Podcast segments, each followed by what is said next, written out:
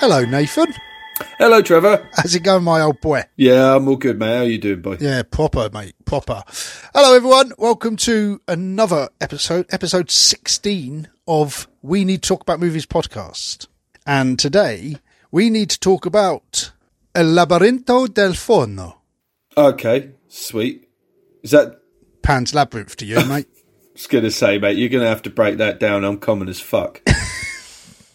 Well, it's the Labyrinth of the Faun, or the Faun's Labyrinth. The Thorns. Oh, the Faun. Yeah, yeah, yeah. But uh, we call it Pan's Labyrinth. Pan's Labyrinth. Very special episode because this was one of our listeners' recommendations. So, yeah, once a month we're going to pick a film that the listeners recommend over at our Facebook page, which is facebook.com forward slash we need to talk about movies podcast. And up at the top, there's a pinned post where you can put your suggestions for films. So keep suggesting, and next time, next month, we will choose another one. Because how we're going to do it now, we've discussed this last week, didn't we, Nath? We did. Week one, I'll choose a film. Week two, Nath will choose a film. As long as Trevor approves. You choose what you want, mate. Right, week cool. three, you guys choose a film. And then week four, we said we was going to do like a rubbish film. You know, Summit rubbish. But I think we could just do that as like rubbish or obscure or older films or documentaries, you know, anything a bit different yeah. that we wouldn't usually discuss. But we're going to start with a rubbish one next week. I'm ready for it. Are you? Yeah, yeah. I'm, I, is this the one I've got to watch again? Yeah. Right, good. Yes, yeah, yeah. I'm prepped, primed. No matter how rubbish it is, every time I've watched it, I've enjoyed it because it's so rubbish. And I still enjoyed it more than Capone. Wow. Um, that says... Yeah, tune in next week to see what that is. But, uh, yeah, this week we are... Yeah, we're basically, we're talking about Pan's Labyrinth. And Pan's Labyrinth was chosen by Cat Foster, one half of Tea in Valhalla. She said, Pan's Labyrinth, one of my favourites. Give your peepers a treat. Right treat, mate. Isn't oh, it? Isn't it a treat for the peepers? Right treat for the old peepers. The, peep, the peepers, the peeps. Yeah. So we didn't know if we were going to choose them at random, but we was went through the list and we both sort of wanted to watch Pan's Labyrinth. I haven't watched it since I first bought it years ago, actually. Had uh, you ever seen it before, Nath? I had never watched it. So, uh, no, I tried to watch it before, but it was, um, I think I said to you, didn't I? It was one of those sort of moments in life where I was sort of just wanted to watch a film and didn't want to read a film. Yeah. So, uh, I, but you know, it looked good and the reviews looked great. So I really sort of, it was one I wanted to come back to, and this was the perfect excuse. Uh, apart from that, I've asked people on the Facebook page again what films they've been watching this week. Dean Harvey's replied, watch The thirteenth Warrior again this week after reading the book. Easy watching and up your street, Trev, in that it's only just over an hour and a half. I do like a short film. Um, and he says, also, you and Nath have kept me entertained on your podcast today on a long and what could have been boring road trip. Cheers. Oh, you're, you're most definitely welcome. Well, glad, glad you're there listening away and enjoying the podcast, because we certainly enjoyed putting them out. And um, yeah, last week our podcast was Jojo Rabbit, and that's done really well again. It wasn't, but that was two weeks ago. You know how this works now, by now, Nathan, yeah. I could never get my head round it. But yeah, but the podcasts are moving in the right direction, basically. Well, Nath. That's good. Is that every week we're getting more and more viewers on board? Awesome. It's great. So welcome aboard, everyone. Yeah, no no pressure to keep up the uh, entertainment, yeah? Just sweet. Um, like, as I said, yeah, jo- Jojo Rabbit was the last one to go live at this point, and we had some people commented and said, Alex N said, I like this director. Hunt for the Wilderpeople is great too. Yes, it is. Yes, it is. Joel McDonald said, Taika is just superb, really. I don't think I'd watch, I've watched anything of his and not enjoyed it. Just like Summit or Nothing. I've heard that they're really entertaining, yeah, that Summit or you Nothing. You know, I'm hearing some great things about them myself. You know, there's a, there's a nice bit of chatter about the internet, about uh, those two guys. Apparently they're going somewhere. And Not Another Adventure said, one of my favourite movies. And Timoid Ticket said, have I died and gone to some strange parallel world? Looking forward to this one.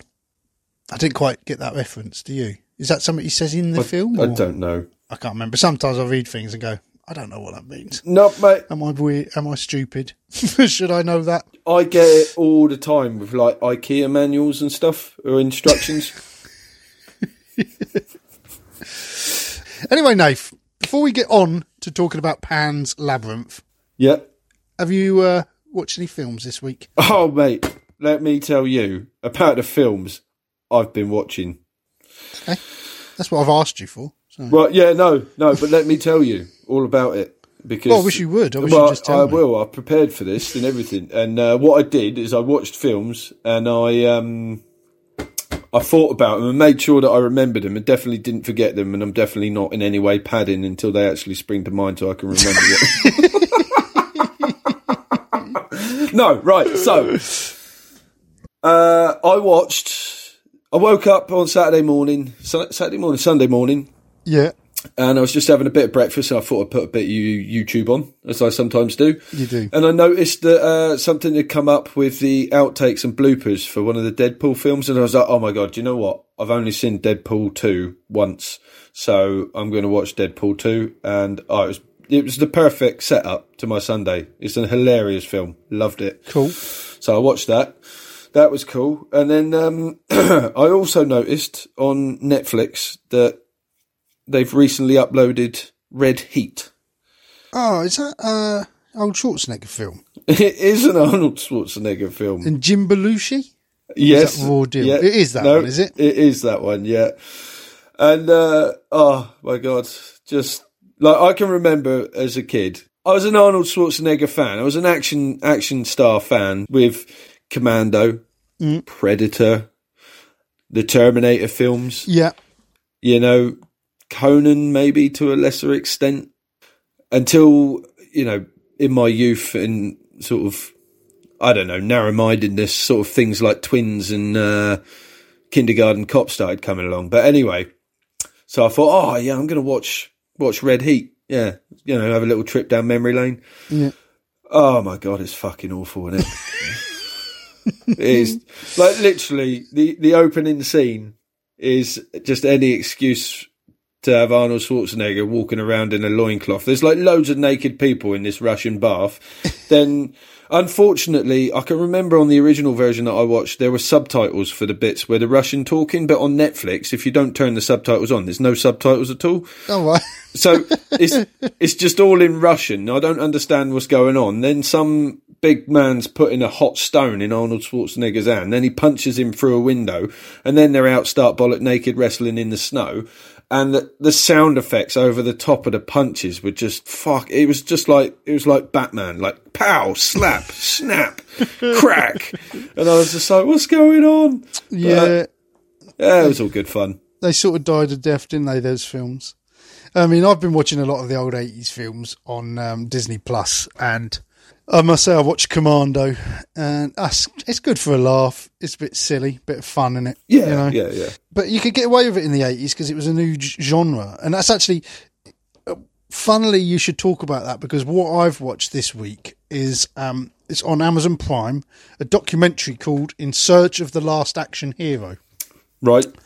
And it basically talks you through the action genre, how it sort of started with the Kung Fu films, and then escalated into like Sylvester Stallone and Arnie, uh, and up until, you know, now you get your, it doesn't have to be a muscle man anymore doing the action scenes. It's, you know, they don't have to know what they're doing, all these martial artists and stuff. It's people like your Matt Damons and your Denzel Washington, you know, actors who can do action with like shaky camera and you can't see what's actually going yeah, on. Yeah. Yeah. You know? I think, um, but, uh, what about the John Wick films? Yeah. They mentioned Keanu Reeves in it. They didn't actually mention the John Wick. I've not ever, I've not seen any I've, myself. I've, I think I'd recommend them to you because it's, I think sort of the fight sequences in them, they've really, it, they've done it differently. They've, I've, that's all I'll say. They've turned it around. It, it really makes it yeah. sort of an, a non-cheesy sort of action fight scene that you really enjoy watching. Yeah. I think it'd definitely be worth watching. And I think I'm fairly sure, certain, in actual fact, don't quote me on this at all, but I'm, I'm, you know, I think I read somewhere that he'd done a lot of his own action stunts and, and sort of, you know, trained yeah. for it. But you know, whatever. And um, I've also been reading a book. It's called The Big Book of Bill Murray. Oh, sounds like an awesome book. Yeah. So it's well, it's not as good as I hoped because it's it's sort of all things in alphabetical order. I'd rather just read a story from start to finish, you know, the story of his life, than sort of just all these little snippets in, in alphabetical order. They, you know, you're reading about something or nothing later in his life. You know, you, the first film was Broken Flowers, and you think, well, that's late in his career. I want to read about that at the end, sort of thing. You know, you want to read it in order, don't you? But it doesn't matter. It's quite interesting, but it's interesting. He lived. In a, he's an he's a, an actor I have always had an interest in. He does what he wants, doesn't he? Of course he does. He's Bill Murray. He's Bill fucking Murray. He's, he does. He did. Well, he, he always has. He did when they was making Ghostbusters. He just sort of said, "Yeah, I'll do it," but sort of ummed and ahed. And then it wasn't until like the day before they were starting to film that he just finally turned up. So it panicked them all a bit. But apparently that's how he is. But yeah, that's I haven't really. Apart from that, I've watched. Um, Finished watching the Naked Gun films. We watched thirty-three and a third with our boy, and then we've watched Hot Shots as well. Oh, brilliant. I think if I get a chance, I'm going to watch the Hot Shots. They're great, aren't they? Oh, I feel like it's definitely something that needs to be done. Good fun. Good fun. But uh, yeah, that's about all I've watched. So, Nathan, would you like to join me in a conversation of Pan's Labyrinth? Well, yeah, I'm here. Let's do it. Fuck it. So, Pan's Labyrinth... For those of you who don't know, it's a Spanish... Yes. It's set in Spain, isn't it? But he's a Mexican director, Guillermo del Toro, known for films such as Hellboy, Pacific Rim, The Shape of Water. He won an Oscar for last year, didn't he? Or a couple of years ago now. I watched that. That was, I quite enjoyed that. And Blade two. Yeah, I've, I've not seen it yet. I've not seen many of his films, to be honest. I watched Pacific Rim. I, yeah. That was... Uh, it was all right. I, you know, if you like big fighting robots and monsters, you know, like a modern Godzilla type thing, it's, you know, it's mm. a bit of fun. But um, this film, Pan's Labyrinth, he says is sort of a sister film to a film he made called The Devil's Backbone. Right. And it sounds like a similar sort of sort of thing, really. But I've not, I never heard of that until he said about it. So I'm quite interested to watch that now.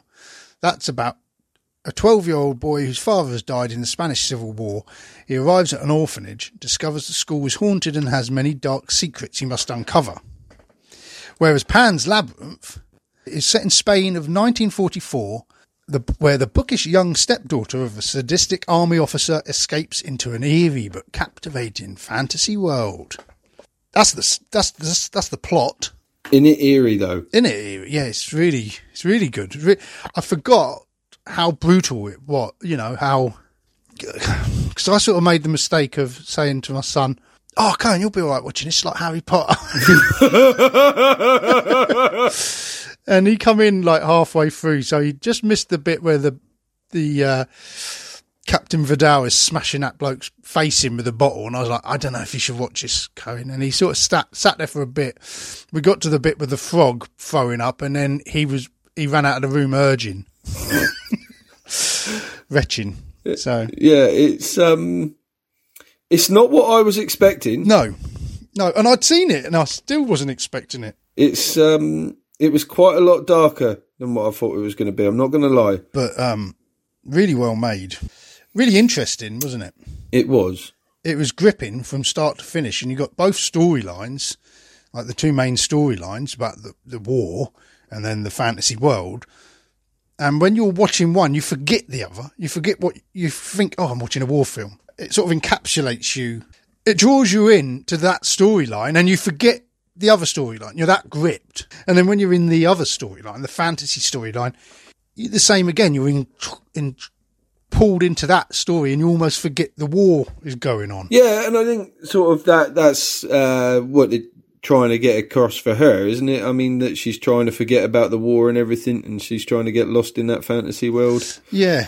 Or but... or is it a re- oh, I don't know, you know, I just at the end of it I wanted to believe that it was real. Well, this is the thing. I don't think it's yeah. oh, is it fantasy? Oh, it's just in their head and, you know, children playing and whatever. But this is, you think that's how it is, but then at the end it's like things start, the two worlds do merge, don't they? You know, and they interfere with each other.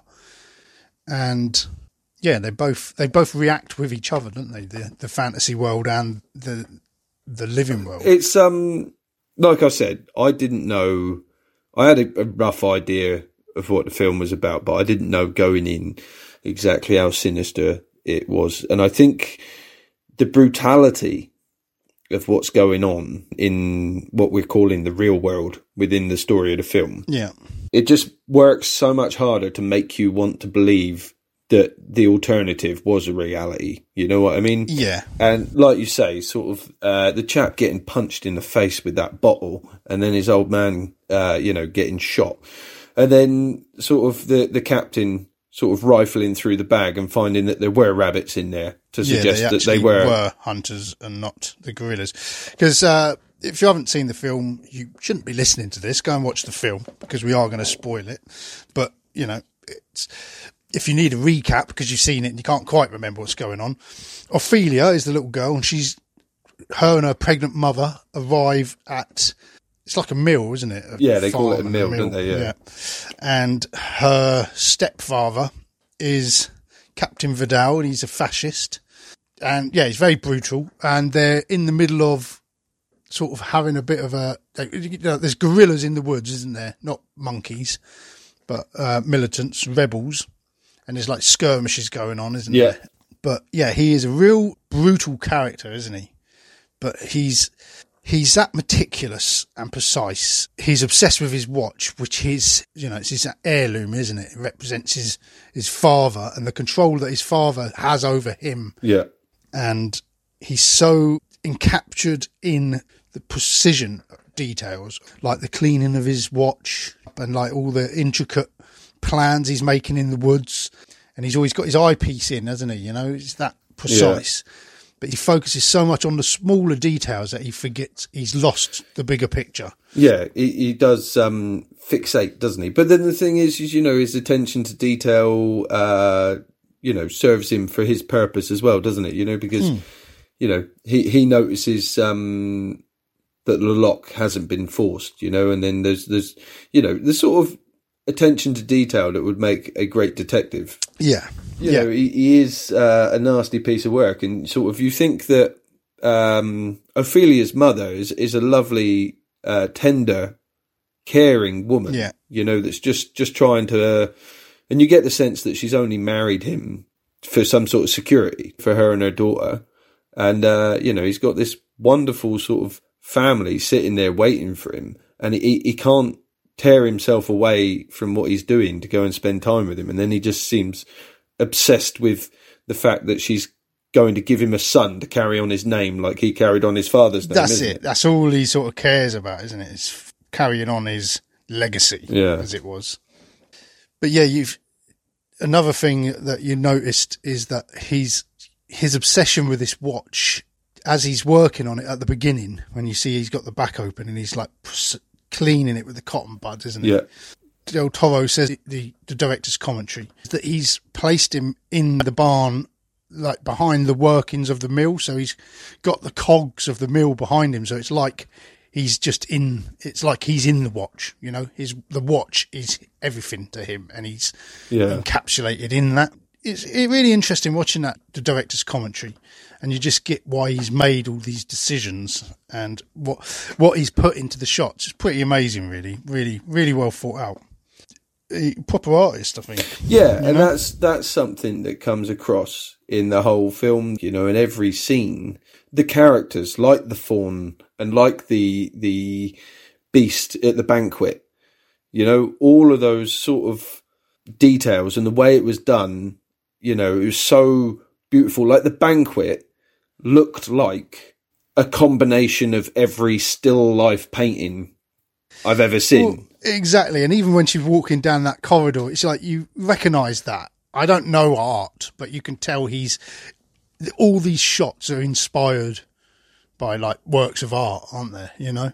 Yeah. A lot of what he does. Just that's, you know, that's why it is such a feast for your peepers, isn't it? Well, yeah, exactly, yeah. So... She's when she first arrives and we first see the labyrinth, it's not even nighttime, you know, it's just sort of a, ruins in the grounds of the mill. Um, so it's not, it doesn't seem special. Yeah. She sort of meets it matter-of-factly, just investigating. And then this is when she meets uh, Mercedes, who is a member of the staff at um, Captain Vidal's base. And she's right away, you know that she's she's probably the, the insider helping the rebels when she's overlooking the maps. Yeah. When she comes in to pick up some glasses or pick up something, isn't she? And he's there talking to his, his generals. And yeah, she's looking overlooking the maps. So you can see she's got an interest. And then you see the doctor as well is passing off parcels to her. And you realise then that these two are sort of fighting for the rebels, playing their part within the grounds. And Mercedes and um, Ophelia keeps spotting her doing these things, doesn't she? Yeah, yeah, yeah. So she's in on that secret right from but the word go, you know, isn't she? She doesn't want to create any more aggravation, you know. She, you can see that she just, uh, Ophelia just wants some sort of peace, and I think that's that's why she's almost searching for or believing in this alternative world. Yeah, it? And she also she doesn't like the captain at all, does she? And you know, there's a part where her mother says, you know, as soon as she meets Mercedes, and she's like, "Oh, come on, your father's waiting," and she's like, "He's not my father. He's not my father," and she says it a couple of times, doesn't she? To yeah. really reiterate her point. So she would sooner side with Mercedes over the captain any day. And when um, Ophelia later on has like gone out and she's got all her dress muddy and her mum's like, "Oh, you've really disappointed your father." And she goes, "You mean the captain?" She goes, "Yes." And then she just grins, doesn't she, when she's in the bath. Yeah, yeah. Happy yeah. to have upset him. She's got no love for him at all. But yeah, you're drawn into this story that's, like I say, it's a compelling war story, isn't it? Before you, well, uh, even though you've already met like the the little mantis thing that's flying about. Yeah, that which, that see when at the start where she picks up that stone and she puts it in the um, or tries to repair the face in the stone, and then that, that little bug comes crawling out. I was yeah. like, oh my god, that that just in itself creeped me out. It's not because of the shape or, or the nature of it, but just the size of it, you know. Yeah, and uh, it's just. Oh, it just started reminding me of sort of horrible alien films, like, you know what I mean? But uh, do you know what it reminded me of? Go on. Men in Black, the opening credits of Men in Black. Yeah, yeah, yeah, yeah. Know. But um, I can see that. Yeah, so this little bug sort of follows her um, back to the the house, and then you realise that it's it's actually something to do with this magical world, and you're thinking, is it in her fantasy? Because she loves books, and that's all you've met of the magic world yet, isn't it? Yeah. Of the fantasy world. Uh, but you're more drawn in this this war story. And I must say, the chap who plays Captain Vidal, he, Sergio Lopez, was was absolutely brilliant. They're all brilliant in the roles, aren't they? But he is a real a real bastard. You hate him? Yeah. Yeah. Yeah. And um, it doesn't take long for you to get that feeling towards him either, does it? He's so cold right from the very start. Yeah. And you can see that sort of um, it's it's really clever how it's done when when he offers, when his wife's getting out, Ophelia's mother's getting out of the car. Yeah. And uh, she's like sort of happy to see him, and sort of there's this gesture, right, of the wheelchair, which is like, you know, don't overexert yourself. He's trying to care for his wife, but it's done in such a way where it's almost like it's a command that will be obeyed. Yeah. And, uh, yeah, it just sort of right from the very moment, the first thing you see of him, which is like this almost kind gesture, which is marred by the the way it's delivered, you know? It's, uh, yeah, it's really sort of well done how you instantly start to dislike yeah. him. And the first thing he does when she gets out of the car is he goes over to her, and doesn't he touch the baby before he even greets her? He touches her belly, doesn't he? Yeah, yeah, yeah, yeah. He's more in that. And like before they've turned up, the first thing you see of him is him looking at the watch, isn't it? Yeah, yeah, yeah. And it's like they're fifteen minutes late. Yeah. And you know that she's late because she's been sick, because the baby's making her sick. Yeah. She's not having a very good pregnancy. And then he's making her travel across the country. Yeah. To be with him. So, but then the doctor's sort of, uh, it was. Wasn't it his, his insistence that the, the chair was brought out for her? Um, but I sort of thought that, watching it back, this wasn't mentioned in the the commentary, but watching it back with the commentary, the, you see the mum, and then he sort of points across, and you see the doctor and the empty wheelchair. Right. And then when you watch the film later on, the doctor is killed. Yeah. At the same time that the mum dies. They both die within like the same scene, don't they? Yes. Yeah. Yeah. Yeah. And then it ends on the empty wheelchair. So it's like that shot is foreshadowing what we're about to see. Yeah. You know, that's how I saw it. It's like watching it back. Ah, that's empty because she dies and he's going to die with her. Very clever how it's all thrown together. And there's some wonderful shots in it. The the first night that the mum and Ophelia share in the, the house, and they're both in the bed just talking. That shot is a continuous shot for like nearly three minutes. And it starts as a wide shot and it creeps in and it goes to Ophelia talking to the baby, reading, telling the story. Yeah. Then yeah. It goes into the into the womb and you see the baby, and then it goes, you know, and all this time there's no real splice. It's sort of fluid movement, it, very much like Birdman, you know, where because that was all one continuous shot, but you hardly notice, do you? Yeah, yeah, yeah. Birdman, Christ.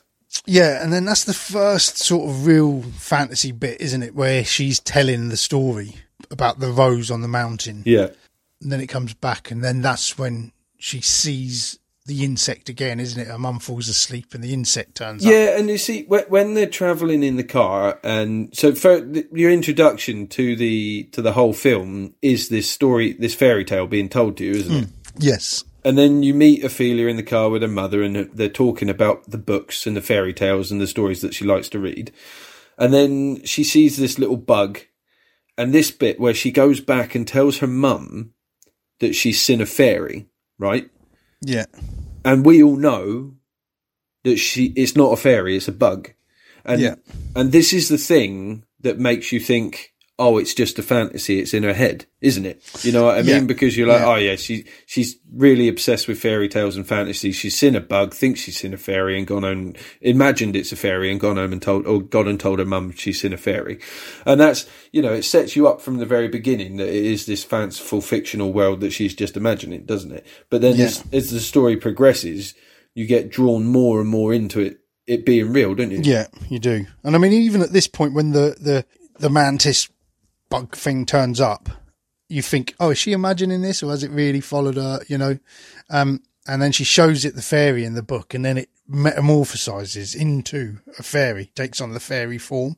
So you're thinking, you are thinking it's in her imagination and she's just off in this fantasy world. But then it leads her down into the labyrinth, and where she meets the faun. Not David Bowie. Not David Bowie, no. I... I said to my mate that I was watching um, Pan's Labyrinth uh, at work, and he's like, oh, that's David Bowie, isn't it? And I was like, no, I don't think it is. He goes, yeah, he's in that. And I was watching it thinking, oh, it's David Bowie in this. And then I realised, oh, he thinks it's fucking Labyrinth. But I was actually watching the film thinking, when's Bowie coming to this thing? Before I realised, oh, hang on. No, no, it's just the guy I work with, the cunt. Uh, so dear. Yeah, he's not in it. But um, yeah, the faun. I, I got to be honest with you. Yeah, I don't think David Bowie would have brought anything to it. No, I think it was all right as it was. Yeah, it didn't need Bowie, did it? No, no, not this one. No, in his fucking ridiculously tight leotard trousers. Are you okay, Hoggle?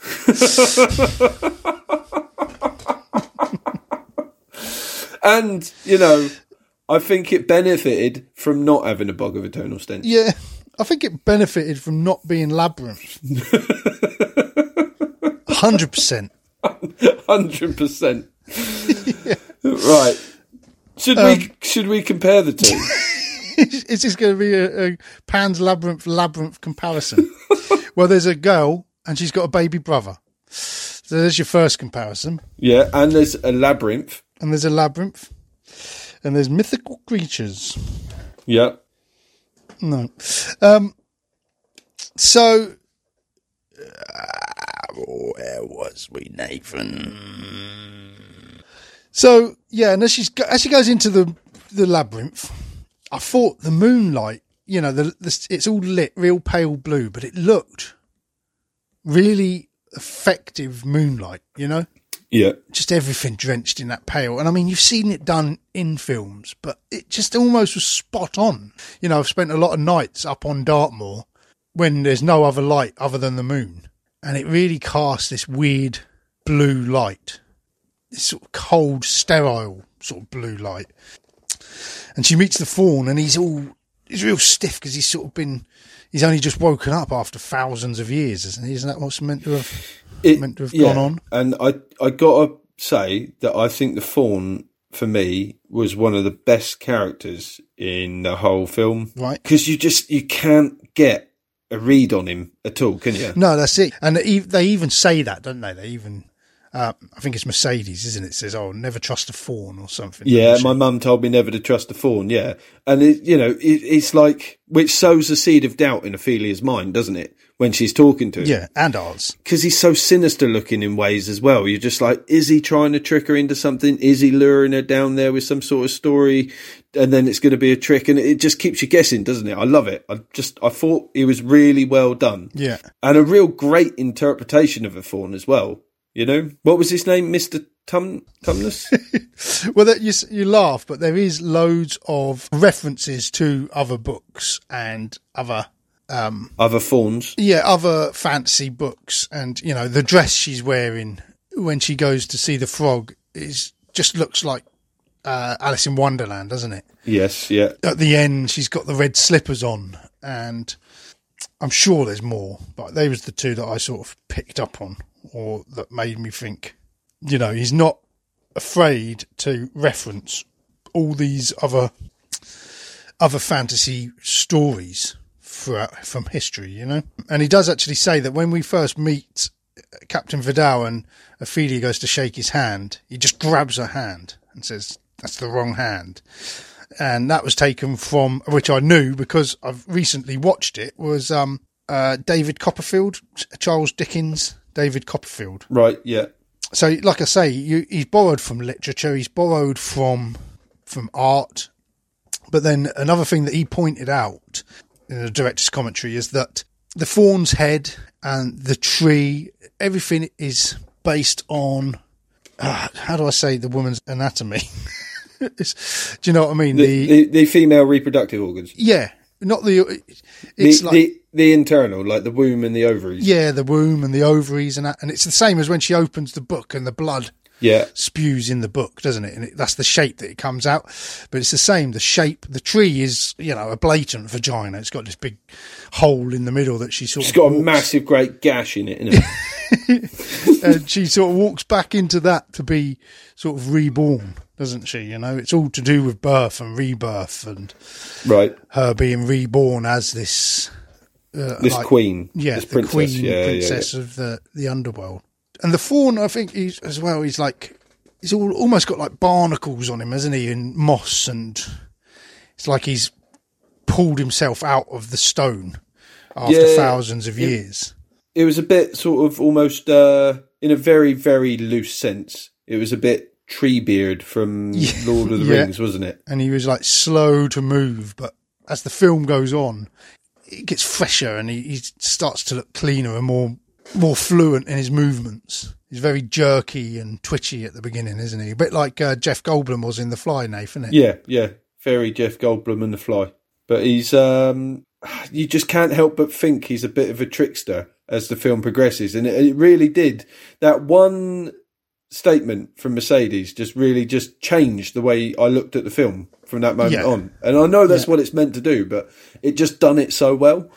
The, it's very ambiguous character, and the film is ambiguous. And I mean, although I, there's nothing in there to suggest by the end that the fantasy isn't real, at the same time, it's never spoken out that it is, is it? You know, it's never defined in that way. Only what we've been presented with, but it's never.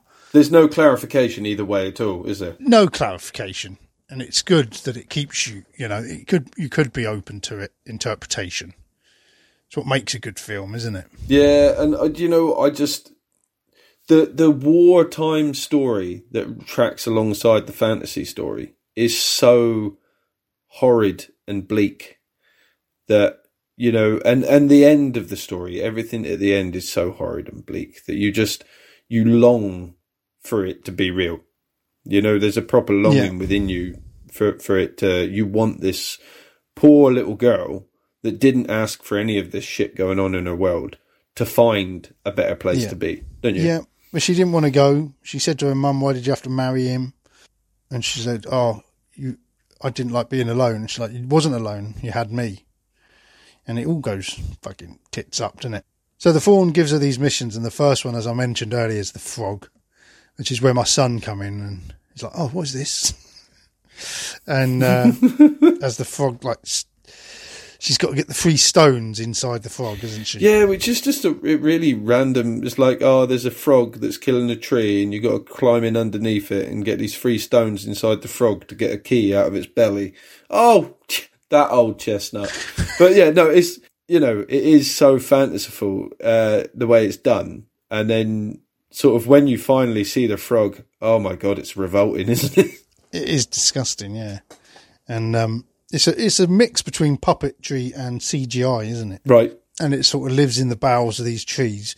But they had actually built a really extravagant set for it. Right. To move the puppet through, but then the puppet was so big they couldn't move it. So they just set it in the tree. Yeah. Like, rather than have this big area for it. But it didn't, it doesn't lose anything for it, I don't think. It, that scene didn't need to be any more than it was, you know? No. It done everything. It was dark, it was dirty. You felt that it was gross for her getting there, and she had all the mud all over her face and the bugs crawling over her, and she keeps flicking them off, and she's just absolutely covered in mud. Um, and I could see my son wasn't enjoying just that. And then when the bug was crawling on her face, and then the, the frog licks it off, and there's all the slime, and then it, that's when he first retched. Yeah. I noticed him go. And then uh, when she lifts up the stones in her hand with the bug, and then it licks all the stones up, and then just starts regurgitating its insides out. Just oh, it's, yeah, it just literally, it's like the whole thing turns inside out on her, isn't it, for its mouth. It's disgusting. Yeah, and... Um, I mean, it's not, don't get me wrong, it's not Jeff Goldblum the Fly disgusting. No, it's not. I, I could I managed this.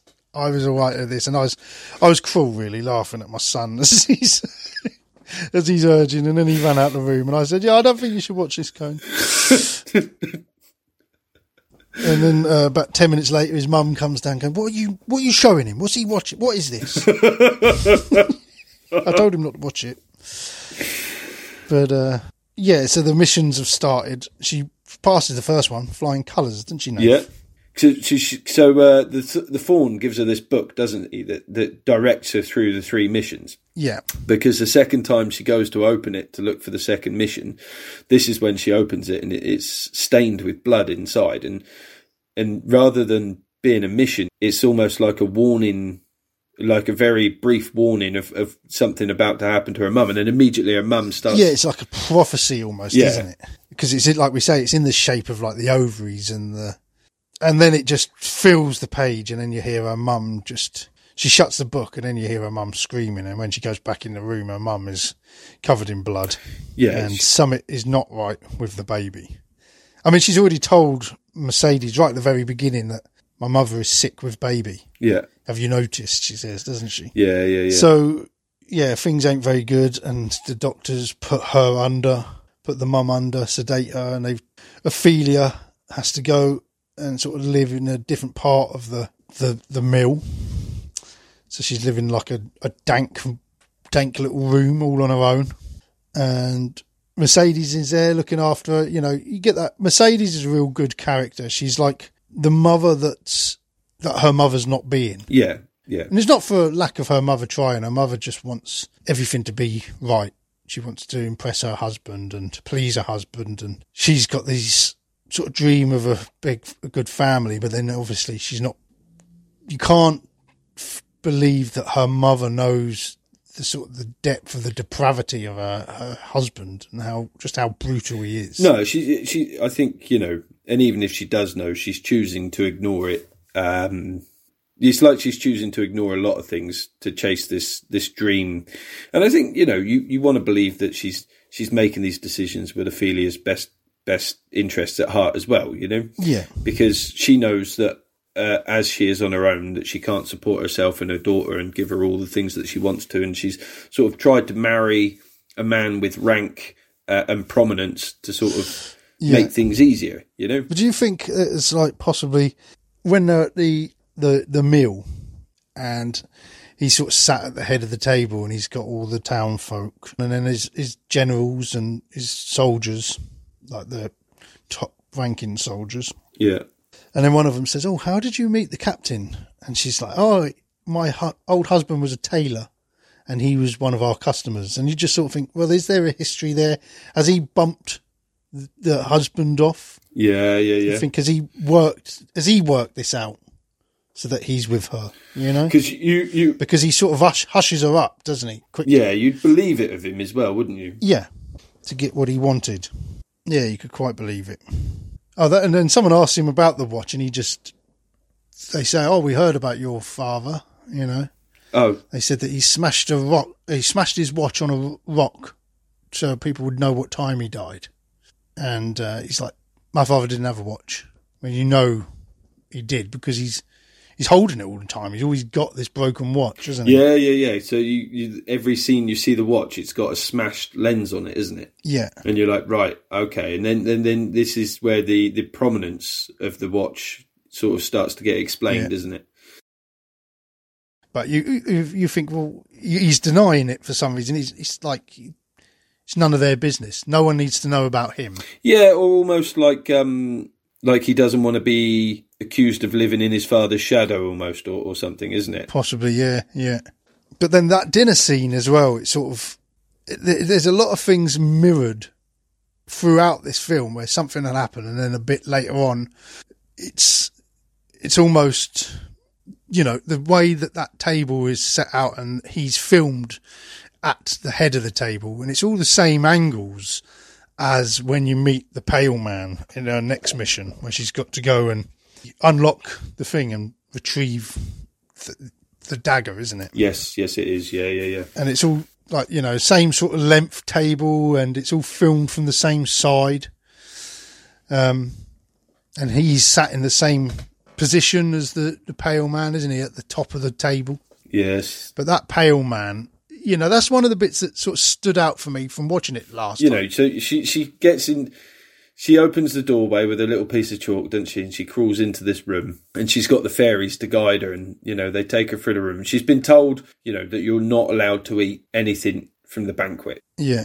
And you, you very quickly get the idea when she's in there looking at all. And this is the other thing uh, that highlights the, the difference between the life that she's living in the real world and, you know, the possibilities of fantasy, isn't it? Because all through the film, they're talking about rationing and ration cards and hoarding all of the food and keeping it in this store. Yeah. And she's, you know, now, like you say, she's living in this dank little room away from her mother. And she goes into this plush banquet hall with this really long table with all this wonderful mouth-watering food all over it. And she's been told she's not allowed to have any. Yeah. And she, she goes through and the fairies sort of take her over to where these three little slots are on the wall, which she's seen in her little guidebook. And she puts the key in one and she opens it up and she gets the dagger out. And you think, right, okay, yeah, that's cool. And all the whole time, this white man isn't moving. And you're like, right, okay, this is cool. Just don't upset the status quo. Just get out of there. And then at this point, when Ophelia turns around and grabs a grape, I'm like, no, no, no, no, no, no, no. What, what are you doing? What are you doing? Yeah, no, no. You are. It's you do think that was a moment of weakness there. And I mean, obviously, it needed it to sort of bring some tension. I mean, it would be a shit scene if she just walked in and out. Yeah, and it was all done. Um, but it certainly takes a darker turn once she does eat that. And he, I mean, he sat there with eyes. She picked up one of his eyeballs, isn't it? Eyeballs on the front of his plate. Yeah. And I mean, you'll, you recognise the, the, the picture. It's on the cover. And I remember it at the time being in the trailer, I think. But yeah, he picks up the eyes and puts them in his hand. And he has to put his hands in front of his head to see. Yeah. But then he, he fucking eats the fairies, doesn't he? Yeah. He bites the head off one of the fairies and it's, yeah, you're like, oh God. It's, it goes go south quite quickly, doesn't it? Yeah. It's, um, yeah. Another moment where I was like, yeah, I'm glad Cohen's not watching this.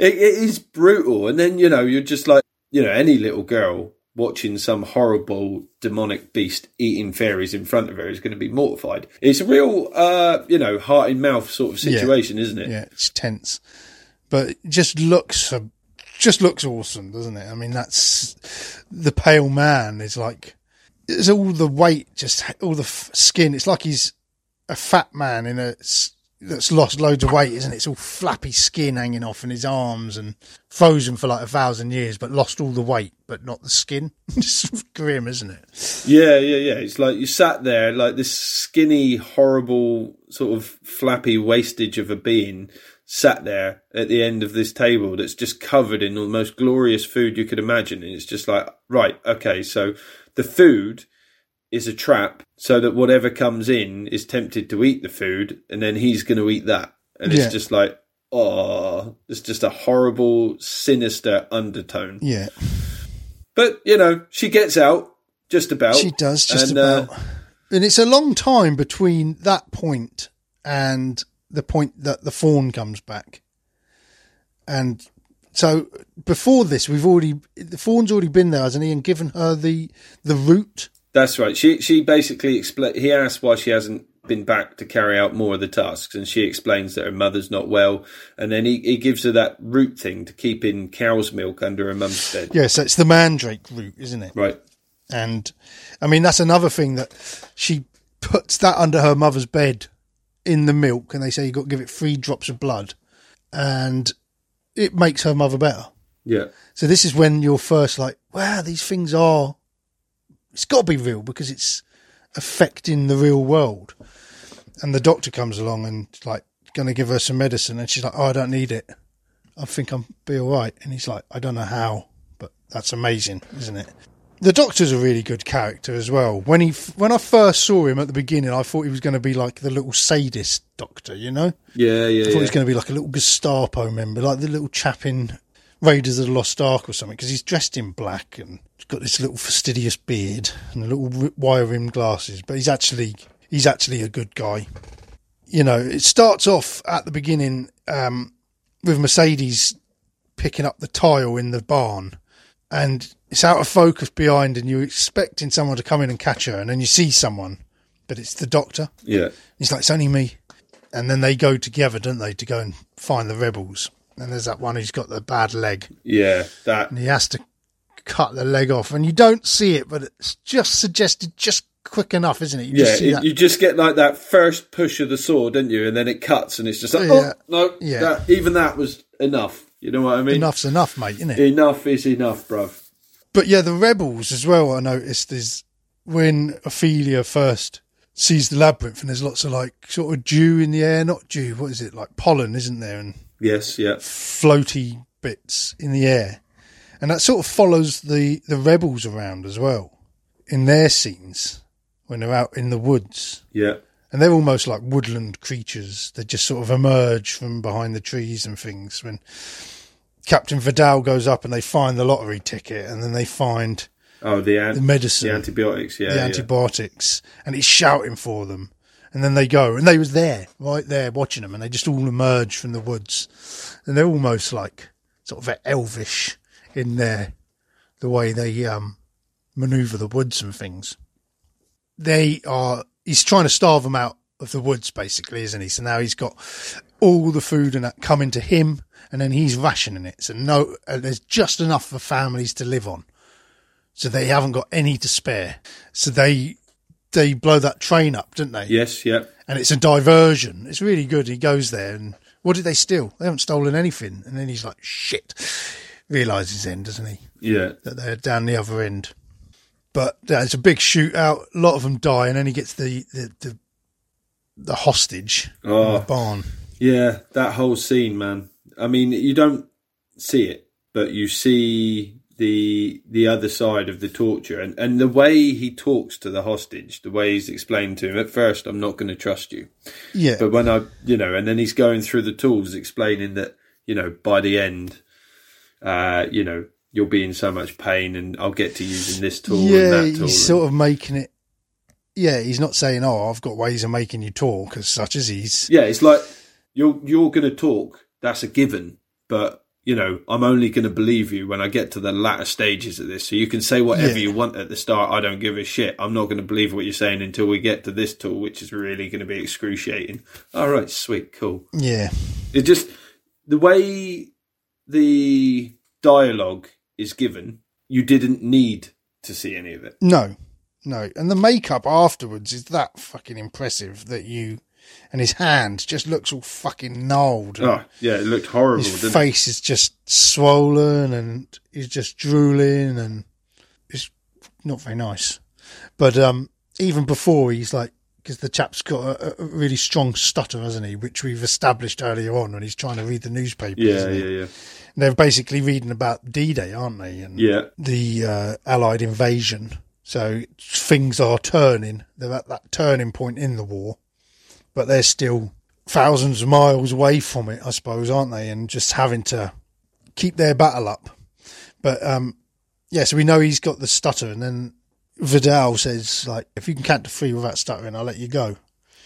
And it's just so painful just to watch him. And you know he's not going to. He's like, he can't even get number three out, can he? He manages one and two, and then he's just, and you just, that's how sadistic that, yeah. that bastard is. Just giving him false hope just because he knows he's just going to fail. This scene ties in with the mother under the bed, doesn't it? Because the doctor comes in and then he finds the antibiotics on the doc- in the doctor's case. And then he's like, that's the same bottle. And then he goes up as Ophelia's putting more blood into the, the milk of yeah, the, yeah, the, the mandrake, mandrake fruit. fruit. But prior to this, she's explained to the Ophelia's explained to the fawn that some of the elves have died and that she ate some of the fruit, and he's really bitter and angry and disappointed that she um, disobeyed what he said. Yeah. And then but the mandrake root, like you say, it doesn't seem to be working, or it's not alive, or this not moving. There's something wrong with it. And then you think, you know, has the fawn sort of removed the power of the mandrake root? Yeah, because because she'd failed him, like you know, you know, and then he catches her putting the mandrake root underneath, and he's like stinks it. It's like what? What is this? What are you doing? And then he gives it to her mother, and then her mum throws it on the fire. It starts squirming and screaming, and then her mother just collapses again. And that's basically her mother, by not believing her daughter and believing the magic, she kills herself, doesn't she? Yeah. She doesn't side with her daughter. Like, yeah, yeah. Then she dies. While this is all going on, the doctor's giving euthanasia to the to the tortured man. Yeah. And then the doctor gets it. Yeah. Gets shot in the back, doesn't he? And it's a really, it's an interesting death because he's, he stands up to him, doesn't he? He stands up to the captain and says, you know, I, I'm not like you. I can't just blindly follow orders. And then he walks out all smug. Yeah. And then just gets shot in the back. He, he keeps walking for a minute, doesn't he? And then he's like, holds the bridge of his nose and the blood starts seeping into his shirt. He just then collapses. We are just t- describing the film again, Nath, aren't we? yeah, yeah, I know. I mean, Got into a bit of that. It's, it's difficult because there are so many good bits in this film. But, you know, all in all, I thought it was a really enjoyable film. Yeah, yeah, it was. Really good. The only thing, I'm not the quickest reader, so I'd need to watch a film like this a couple of times to fully appreciate the visual spectacle of the film. So uh, there, there were a lot of times where I wasn't enjoying the visual aspects because I was reading the subtitles. Yeah. It's not just a visual treat, it's the sound in it as well. It's just brilliant, isn't it? And like... there's that horrible sound that's always around um, Vidal and his stooges. And it's, I, I'd imagine it's the leather in their boots, but it's always that creaking yeah. leather. And it's like, oh, it's just cringy. It's just horrible. That grinding sort of, you know. There's a rigidity to it, isn't yeah. there? Yeah. And it's, uh, and then also, like I was saying about things echoing and things mirroring what's gone on earlier. And I think the scene after the frog, uh, it cuts to the trucks coming down the road with all the all the rations in. Yeah. And the frog was making these weird sort of guttural noises. And as the truck comes down, you can hear that guttural noise, the same noise, the same sort of growl in the truck.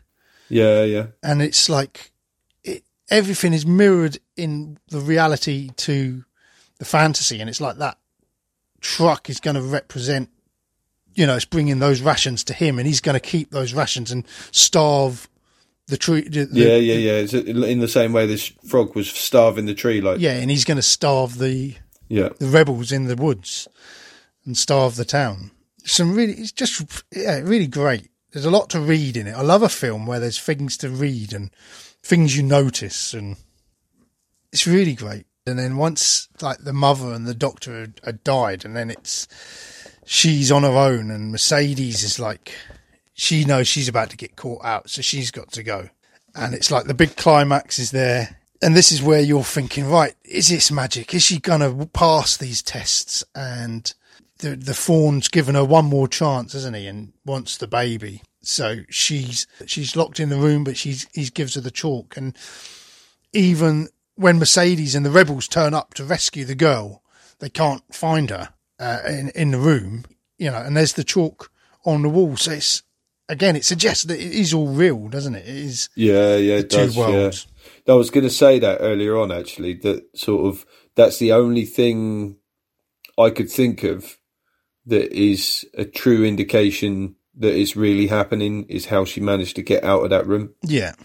Because there's no other way you could interpret it. Yeah, and then it's the end. The two storylines end. One feels like a good ending, and one feels like, oh, shit, that happened. Yeah. Which you see it at the beginning anyway, because the opening shot is of her with the blood receding into her, isn't it? Yes, it is. Yeah, yeah, yeah. And then in the end of this, the fawn like is asked for the baby, and he's like, "Oh, we need just a drop or two of innocent blood." Yeah, he's holding that dagger in that real sinister way, isn't yeah, he? Yeah, and she's like, "No, you're not having him. You're not having my brother." And he's like, "Well, then you will be mortal forever. Is that what you want? You would give up everything just for the, you know, few drops of blood for your brother?" And she's like, "Yeah." And with that, and with that, Vidal has followed her, and he comes round, and you see her talking to no one. Yes. Yeah, he takes the baby and then shoots her in the belly and just leaves her. You know, and you just think, no, she was promised that you she would be this princess, and now she's dead. Yeah, and then yeah, you see her the blood trickling down her hand and dripping down into the labyrinth, didn't you? Yeah. And I'm like, she is innocent. Exactly. She's been innocent in all of this. So you realise that it is her blood. I think I think it's the only way to end the story. Yeah, because she's lost her mum, and she's basically, in theory, going to lose her brother, because there's no way Vidal's going to want anything to do with her now that her mum's gone. No. You know, and you know that she's just going to live a horrendous life in the real world from that moment on. Yeah, I think it's almost kinder in in the terms of the story that it that it's sealed up that way. But you know, you are given that glimmer of hope where she appears in front of her father, the king, and her mother, the queen, in the underworld. But um, the most satisfying ending is when Vidal goes around the corner and there's Mercedes, and I mean, she's she, she got captured. There's that great scene where she's captured, isn't there, with the knife? Yeah, that she's been carrying this little knife around for the whole thing, tucking it in her top, and uh, she finally gets to use it when he ties her up, and he's going through the same rigmarole of the the torture, but with his back to her. Yeah. And she cuts herself out, out of the rope, stabs him, and puts it in his, his mouth, rips his mouth open. It's, you know, and earlier on she was saying that she was she's a, a coward, but yeah, she had more balls than a lot of her in that film, doesn't she? Yeah, yeah, yeah. She's a character you really come to respect. You know, there was no cowardice in her whatsoever. She was doing what she had to to get supplies to them. She was, you know, the bravest thing she could do is live right under his nose, wasn't it? It was a ballsy move. But then, yeah, so Vidal, he's got the baby. He comes round the corner, and there they all are, the rebels and Mercedes, and she sort of holds out her arms, and he gives her the baby, knows this is it, he's done for, but he's still not taking in that the bigger picture, is he? He's like, he's just seeing what his life is and how, what this baby is to him, and he's like, tell the baby that his father, yeah, she's like, the baby's never going to know your name, and that, that shocks him. It's like the only thing in the whole film that has shocked him. He's like that full of his own self-importance and his own, he's that obsessed with his own self-mission. He didn't for a minute think yeah. that was going to happen, you know? He couldn't see their perspective. This baby doesn't need to know who you are. And then it's just that moment of shock, and he hasn't even got time to contemplate it before they shoot him in the head. Which was the nicest possible thing they could have done. Yeah, and it was... It was that was the happy ending. Yeah, you know, and you, you are so full of hatred for that man that you almost enjoy it. Don't yeah, you? you do enjoy it. You do just seeing that smile, that pompous, arrogant, self-serving, self-assured smile just wiped off his face. Yeah, it's great, great ending. Yeah, so there we go, Nath. Another film, the first film from our listeners. So that was a good one. Well done. Thank you very much, Kat, for that. Um, like I say, if you lot want to suggest films for us to watch, go onto our Facebook page. It's pinned to the top. Give us your suggestions. Put a little idea in there for a film that we can review. Nath. Trev. Thanks ever so much for joining me. Thank you for inviting me. I've had a wonderful time. And, uh, yeah, we'll have a, another catch-up next week where we need to talk about movies. Chase. Chase.